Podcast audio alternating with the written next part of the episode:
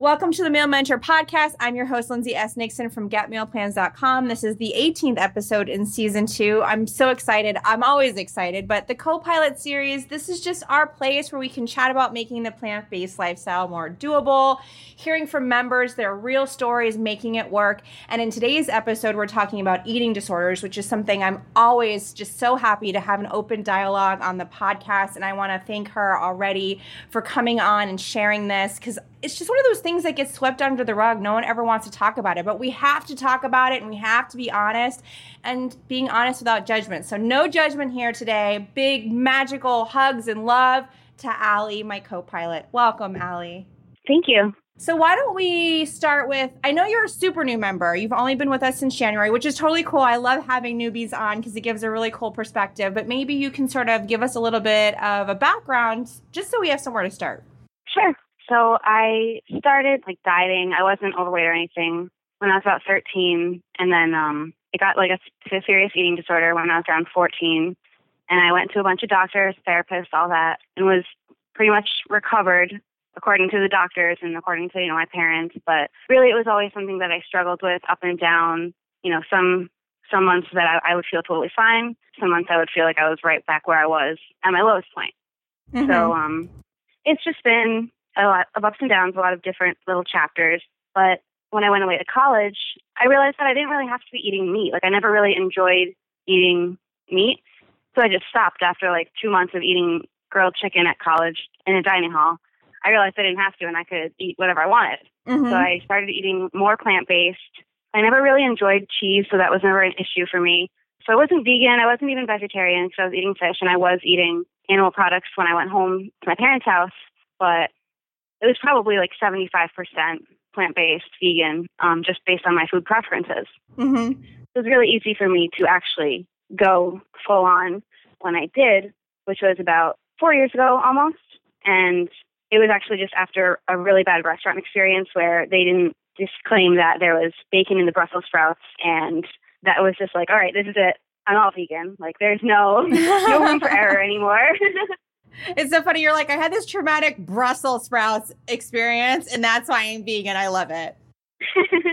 One yeah. thing I really appreciated you saying was that your eating disorder, it was an up and down. And I think that's one of the things that people don't realize is that it's like a long term struggle. Yeah, it might be longer periods that things are good, but I always felt that way too that people would just say, oh, hey, you're cured. And it's like, wait, well, no, I just have it together right now. Yeah, definitely. I always try to refer to it as like how I manage my eating disorder because the term recovery is so like, well, am I there yet? Is it, am I fully recovered? You know, mm-hmm. do I still have an eating disorder? So it's just, I like to think of it in terms of how I'm managing it. Right, absolutely. And that's something I go with with overeating. Just because, let's say I go six months without a single overeating episode, that's awesome. But that doesn't mean I'm never going to have one ever again if my life gets crazy or I'm just not in full control or I'm not managing it well. Yep, absolutely. And I also love that you didn't say you enjoyed cheese because I thought I was alone on that island. Like I was never a cheese person. I would rip cheese off pizza at like slumber parties where pizza was served. I just didn't get it. And my husband was a cheese fanatic yeah. and my sister was a cheese. All these people are cheese fanatics. And I was like, I guess so you make me feel so good. I know. Everyone is like, How did you give up the cheese? I was like, It was actually the easiest thing I've done. Yes, exactly. me too. And I always have such, you know, I, I feel for people who it was a real struggle for because I watched my husband struggle so hard. I was like, That just wasn't my struggle, guys. Yeah. but I love too that, you know, it was your food preferences that sort of guided you because we always hear different reasons. You know, a lot of people have health issues or mm-hmm. they're very moved by the plight of farm animals. But that's how it was for me. Like, I just never really enjoyed meat. And again, as I said, I didn't really like cheese. And so it was a very natural progression for me. And so I was excited to hear that was your progression. Yeah. And another thing is that when I was 14, 15, dealing with like a, the longer period of eating disorder, I got really like obsessed with nutrition and learned a lot about it. So that also led me to my preferences, you know. Oh, that makes sense too. You were really empowered by the information you knew.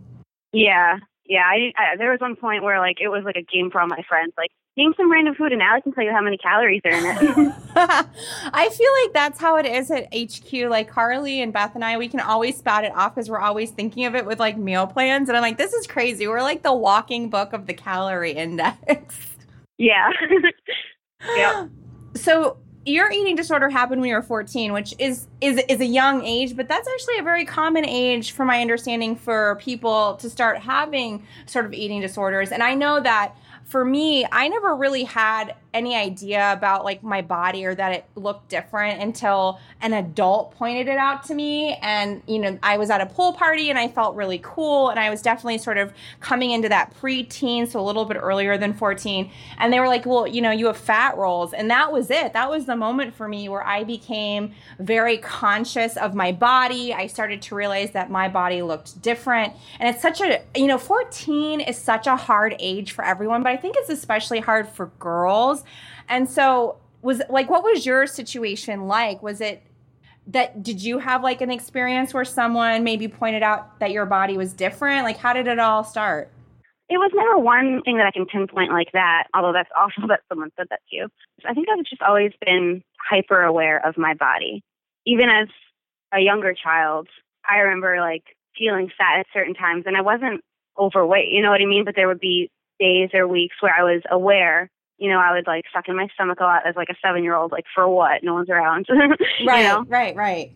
And I just think that I just got so aware of like my body and how much space it was taking up.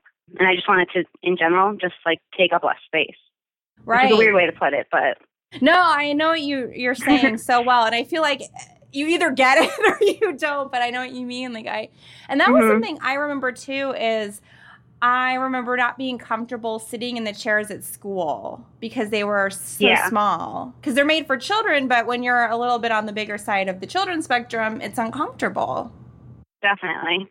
And like I, I even think back to the desks, you know how like the desk was attached to the seat and it was difficult for me to get in and out of those. And I'm like, do they still have those in schools?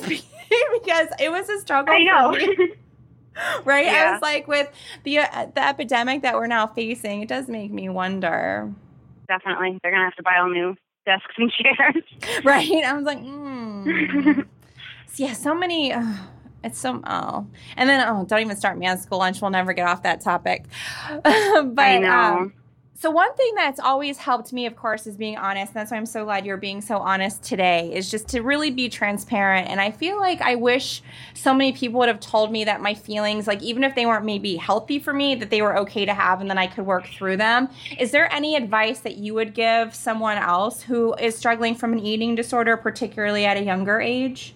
Particularly at a younger age, I don't know because it's still you know it's still getting better for me i still have days where i'm just like i wish i could like shut it off you know mm-hmm. and just not think about it it's really just been like over time but with the meal mentor community particularly it's awesome because everyone is so honest and so mm-hmm. transparent mm-hmm. and that's great and everyone has different issues around food around eating and just the fact that we realize okay i'm not the only one who thinks i'm super weird like everyone right. else feels like that too everyone has their little thing, you know, even if you're not eating disordered at all.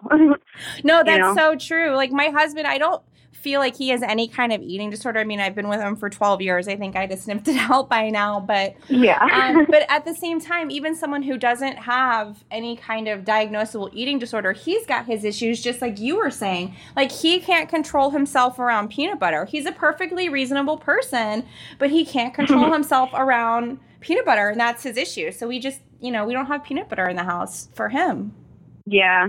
When I started dating my girlfriend, like I'm a hot sauce fanatic, and she like wasn't putting hot sauce on her food, and I was like, "What? You don't like spicy food?" She was like, "No, I like spicy food, but I don't like hot sauce because of the butter." And I was like, "What? There's no butter in hot sauce. Like, I wouldn't eat it." and it's because she's from Buffalo, so she always associated like buffalo wings with like just buttery fried sauce and hot sauce. She thought hot sauce and buffalo sauce are the same thing. So now she eats hot sauce. oh my gosh. You know, it's so funny. I so my only introduction to hot sauce, I'd never had it before until I moved to California, and then it's on the table like like salt is on the table everywhere, everywhere else in America. yeah, and so I started experimenting and found that there was many different kind of hot sauces and they also kind of some were mild and some were explosive, but and I knew of hot wings, but I think my only experience with hot wings was like Hooters, which I never went to. But then mm-hmm. my husband, he's Southern, we were visiting his friends, and I mentioned I like hot sauce, and his friend was like, you eat that? And I was really confused, but now I'm realizing, oh, it's because when he makes wings, he does equal parts butter to hot sauce. Yeah. and I forgot about yep. that until you said that, but that's really fascinating that that's what your girlfriend thought too, like that hot sauce is like cut with butter basically. Yeah, so you know, everyone has these little things that they don't even realize mm-hmm. with food, you know. Yeah, and I mean, I recently realized with hot sauce too, even though I love it, I was just like dumping it on. I was going through a bottle a week, and I was like, I need to like check myself. I saw that. I saw that, and I had always like thought of that, thought of the sodium hot sauce, but since I was eating mostly whole foods, mm-hmm. I was like, whatever. Like that's pretty much my only processed food. It can have a lot of sodium. Right, me too. I was like, well, there's no salt anywhere else because I make a lot of stuff from scratch, and even things I buy that are canned or frozen, like canned tomatoes, I always buy the no salt added. So, like, what does it matter? And then one day I yeah. kind of did the math and was like, oh my goodness, I could very easily be getting to like over 500 milligrams of sodium with my generous use of the hot sauce. So, yeah, when you're putting it on three meals a day, definitely. And I, exactly. And I put it on everything. Oh, I'm having a baked yeah. potato as a snack. Let me put some hot sauce. Oh, it's dinner time. Let me put some hot. Sauce. Oh my God. Yeah. So I've been incorporating a lot more um, cayenne yeah, in my diet instead of hot sauce, trying to cook with it more mm-hmm. instead of putting hot sauce on everything and trying to just like that's another thing another like weird like eating disorder behavior that i have is that i feel like i use hot sauce as like a coping mechanism like if i'm pissed off like i will definitely put more hot sauce on and that's weird but like it's a correlation. That's very obvious to me in my life. Wow. So i try to like take myself away from it's like just trying to not use that behavior as a coping mechanism even though like even if the sodium is fine it's like you can live without it you're going to be fine. Yeah, you're blowing my mind right now because I just realized. So I had this like coming to Jesus moment with ketchup a few years ago that I would be done eating my food and then I would put ketchup on it so I could eat the rest of it. And I was like, wait, why why am I putting ketchup on it just to get it down? like I should just stop eating. And you just made me realize I did that with hot sauce. Like just in this moment. really? Yeah. You just blew my mind. But it is like I feel like it's a coping mechanism for me too. Yeah. Definitely.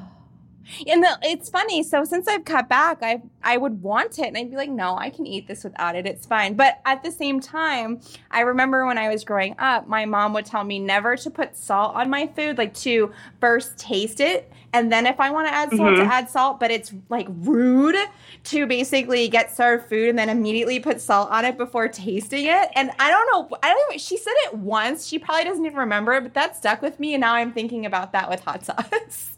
Yeah, my dad told me that too. He's like, taste it. You don't need salt or pepper. You don't know yet. Right. And yeah. So since then, since he said that, I always, you know, I always try. sometimes I don't, but you're like, yeah, sometimes I don't. Yeah. Oh my gosh. Major discoveries in this episode, guys. wow. I see. I, that's so funny. Your parents said that too, because I thought that was like me, but apparently Lots of commonality yeah, today. Be. Yeah.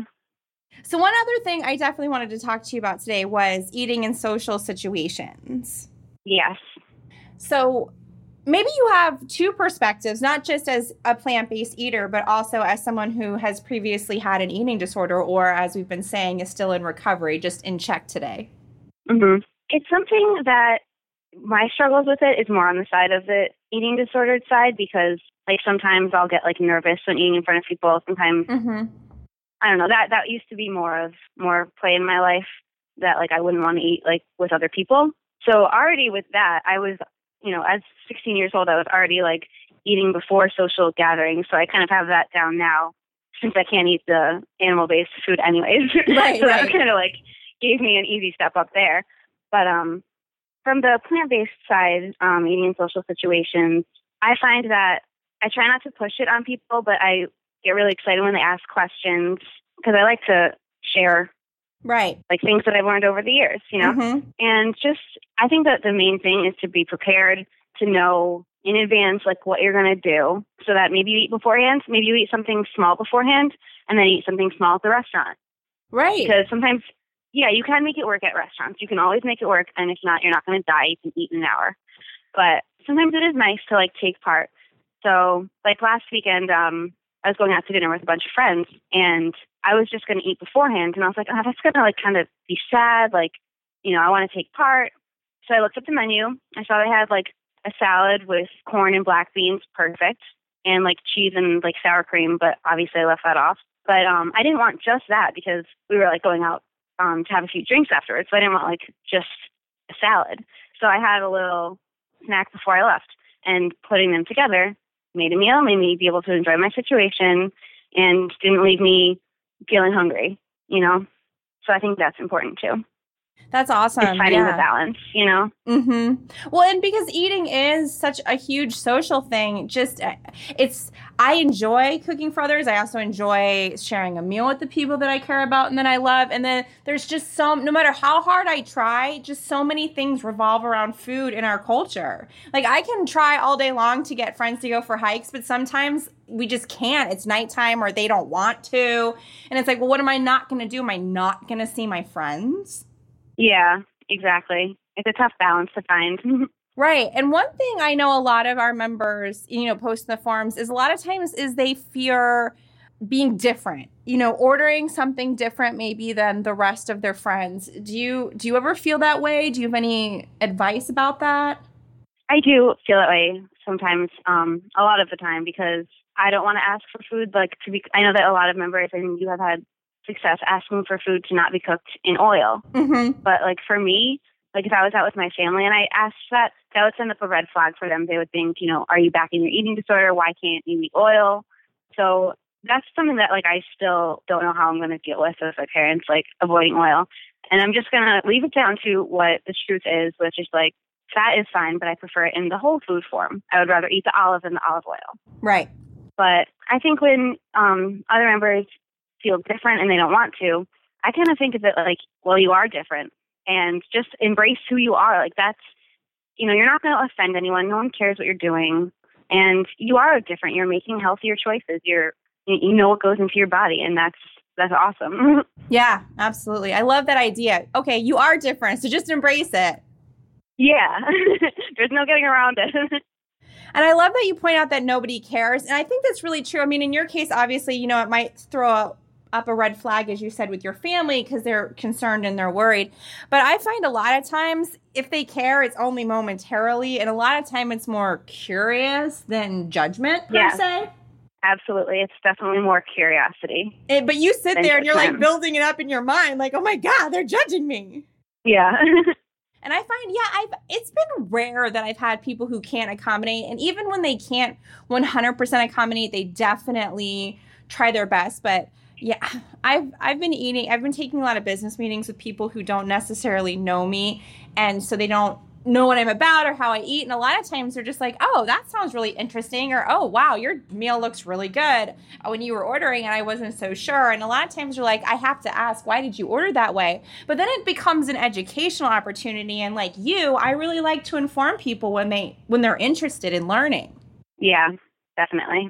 So you mentioned before that you you became really obsessed with learning about nutrition and that guided a lot of your food choices and that's how I feel too. I feel and I think a lot of members experience this that once you start to know, it just gives you more confidence and more motivation to stick with it. Were there any things that really stuck out with you that really surprised you and have continued to be sort of a guiding light or at least a mantra for like why you continue to make these good choices? I think that I learned about like antioxidants and I was like when I found out that black beans had antioxidants, they became my favorite food. And you know, I thought I like still to this day I kind of think I know that you think potatoes are the perfect food. I think black beans are the perfect food. You know, they're Mhm. high complex carbs, low fat, protein and fiber. You got it all. And so I love black beans and I love all beans for that reason. but also, I don't know if this like kind of answers the question. It might. I wanted to share with you and the other members that I think of animal products kind of as like processed whole foods. I want to get right to the source. I want to eat the plants that the animals are eating to Oh. make the milk, you know? And Mhm. just, if you if you're eating the animal, why don't you just eat what the animal eats and then no one dies? And it's better for you. right. Yeah, I've actually said that a few times as sort of like my snarky rebuttal like, well, you're just taking out the middleman. Yes, exactly. like, I mean, really, I'm like, the cow ate the grass. So you're just like taking out the middleman. But it's true though. Yep. And that's that's such a good point. I never would have thought to think of it as processed whole foods, but that is such a brilliant point. That's really true. It's what it is. Yeah. Oh, I like that thinking. I definitely I definitely like that thinking. It's more of a processed whole food. Yeah. No, it is true. And it's one of those things. It's really funny when you say that because I've had people, they're just surprised. They're like, what? I'm like, yeah. Did you not know that your cow didn't eat cheeseburgers? Yeah, your cow's not growing from the ground. right. I'm like, that protein you're so obsessed with, it was made from grass. yep. Oh my goodness. So I actually had written a note about the social situations and um so one thing was is I know that I'm very fortunate that most of my friends are curious, so they don't say something. But sometimes it does happen where someone says something that's kind of mean or it might make you feel uncomfortable. And so my mm-hmm. kind of way of dealing with that when it happens is okay well oh well they said what they want. I'm not going to change their mind. And what matters is is like why why should i please them? Like shouldn't i please myself? Do you have any strategies? And because I, I know you probably deal with a little bit of suspicion with your family given your history. Yeah. I guess with with my family they really they know that it comes down to how like how i seem to them. So even if i make a weird decision based on food and they kind of get suspicious, at the end of the day, like that's not the only thing that they're basing it off of because as they've seen, I can seem totally fine when I food choice based, but really I'm not. So Mm-hmm. And it's so individual anyway, too. You're always like, oh well, I don't know. Everyone has a different level of comfort and where they're yeah. It, but I do think like if you just continually make the same choices over and over, you start to build that confidence, which I think it applies to everything. The more you do it, the more confident you are. And it's just it's your health. Who cares what everyone else thinks? Like this is so integral to your overall happiness in your life, you know? Exactly. It's why are those person's opinions of you more important than your own opinions of yourself or why make them happy i love that whole cost benefit analysis thing well the to make them happy i cost myself this do i really put their happiness above my own yeah and is that it just seems so backwards when i think about that when people say oh well i had to eat this because i was out with friends and didn't want to upset them well why are why are they going to be upset aren't they going to be upset when like you get diagnosed with some illness or when, when you're just not totally yourself and happy. If you're with people mm-hmm. that care about you, they don't, they're not going to care. And that's a really good point because I often say, well, what if you were you did have that medical condition? What if it was non-negotiable? There truly was no choice in the matter because you would be sick. Would you still do it? And then two, I think about, okay, let's say I made a birthday cake for you and you're coming over and I'm so excited I made you this birthday cake and then you tell me, "Oh my gosh, Lindsay, I'm so sorry. I'm allergic to some ingredient in the cake." I wouldn't be upset that you didn't eat it. I might feel sad that I don't have a cake that you can eat, but I'm not going to not be your friend anymore. Yeah. And so I tell people that all the time. I'm like, if you think that someone's going to be upset or offended, ask yourself if you would be, if the roles were reversed. And chances are you would just be happy that, you know, you're with your friend and, oh man, that stinks that it didn't work out exactly as you'd hoped. That's a very good point. Yeah. So that's that's one of my new things too, because I'm just like, yeah well, and it's funny that you said you love black beans. I actually love black beans. I didn't know they had antioxidants, but beans are the magical fruit in so many ways. And I wish that I could eat them. But ever since I haven't been able to eat them, people are like, oh my God, you can't have beans. How do you survive as a vegan? Amazingly, yeah. I do. But it, yeah. Maybe it's beans, kales, and potato. That's I'm trying to decide where like the three most perfect things yeah. ever. And I think that's it. I think we just decided. I think so. My one of my go-to meals is, um, or like formulas for a a grain, a bean, a green, and but that grain is usually a potato. It's more like a starchy bean, a green, but Yeah, I just don't. Yeah, rice doesn't do it for me as good as a potato, but I do like the idea. I, yeah, I understand that. yeah, I'm just like I try. I totally get it. I'm so glad because, and I know I've posted that in like the forums, be like, hey guys, is it just me or do you find potatoes are more like satisfying and the hunger? And they're like, oh my god, yes. And I'm like, oh, whew. That's why I love the member forums is because like I can find out that I'm definitely not alone on a lot of things. yeah, I think that it's a great tool. Like the, obviously the meal plans are great, but really what's going to enforce, you know, you keeping using them, I feel like is the great community that we have. It's awesome. Everyone's so supportive. I, for everyone who's listening who hasn't experienced it yet, maybe you have been shy in joining the forums, or maybe you just haven't joined Meal Mentor yet. You have to just for the people. It's just like, like Ali's been saying, just knowing that you can say whatever you feel, even the worst thing that you think you could possibly ever think, someone else is feeling it too, and will be there for you. Yeah. Well, it has been so fun having you on, Ali. But before I let you go, is there any other little gems or wisdoms or advice you'd like to impart to our listeners today? Hmm. Um. Well, one thing that I have when I'm having like a rough day, I don't know where I picked this up, but it's um I call them today I will, Okay. and just like one statement or two statements, and it's easy because it's not it's not a long term thing. It's just I'm having a rough day, but today I will eat what I have planned for dinner. That's it, and like it's as simple as that. As simple as today I will, I and love that's something that. that's helped me just on little rough days. Yeah, I thought thought you'd like it.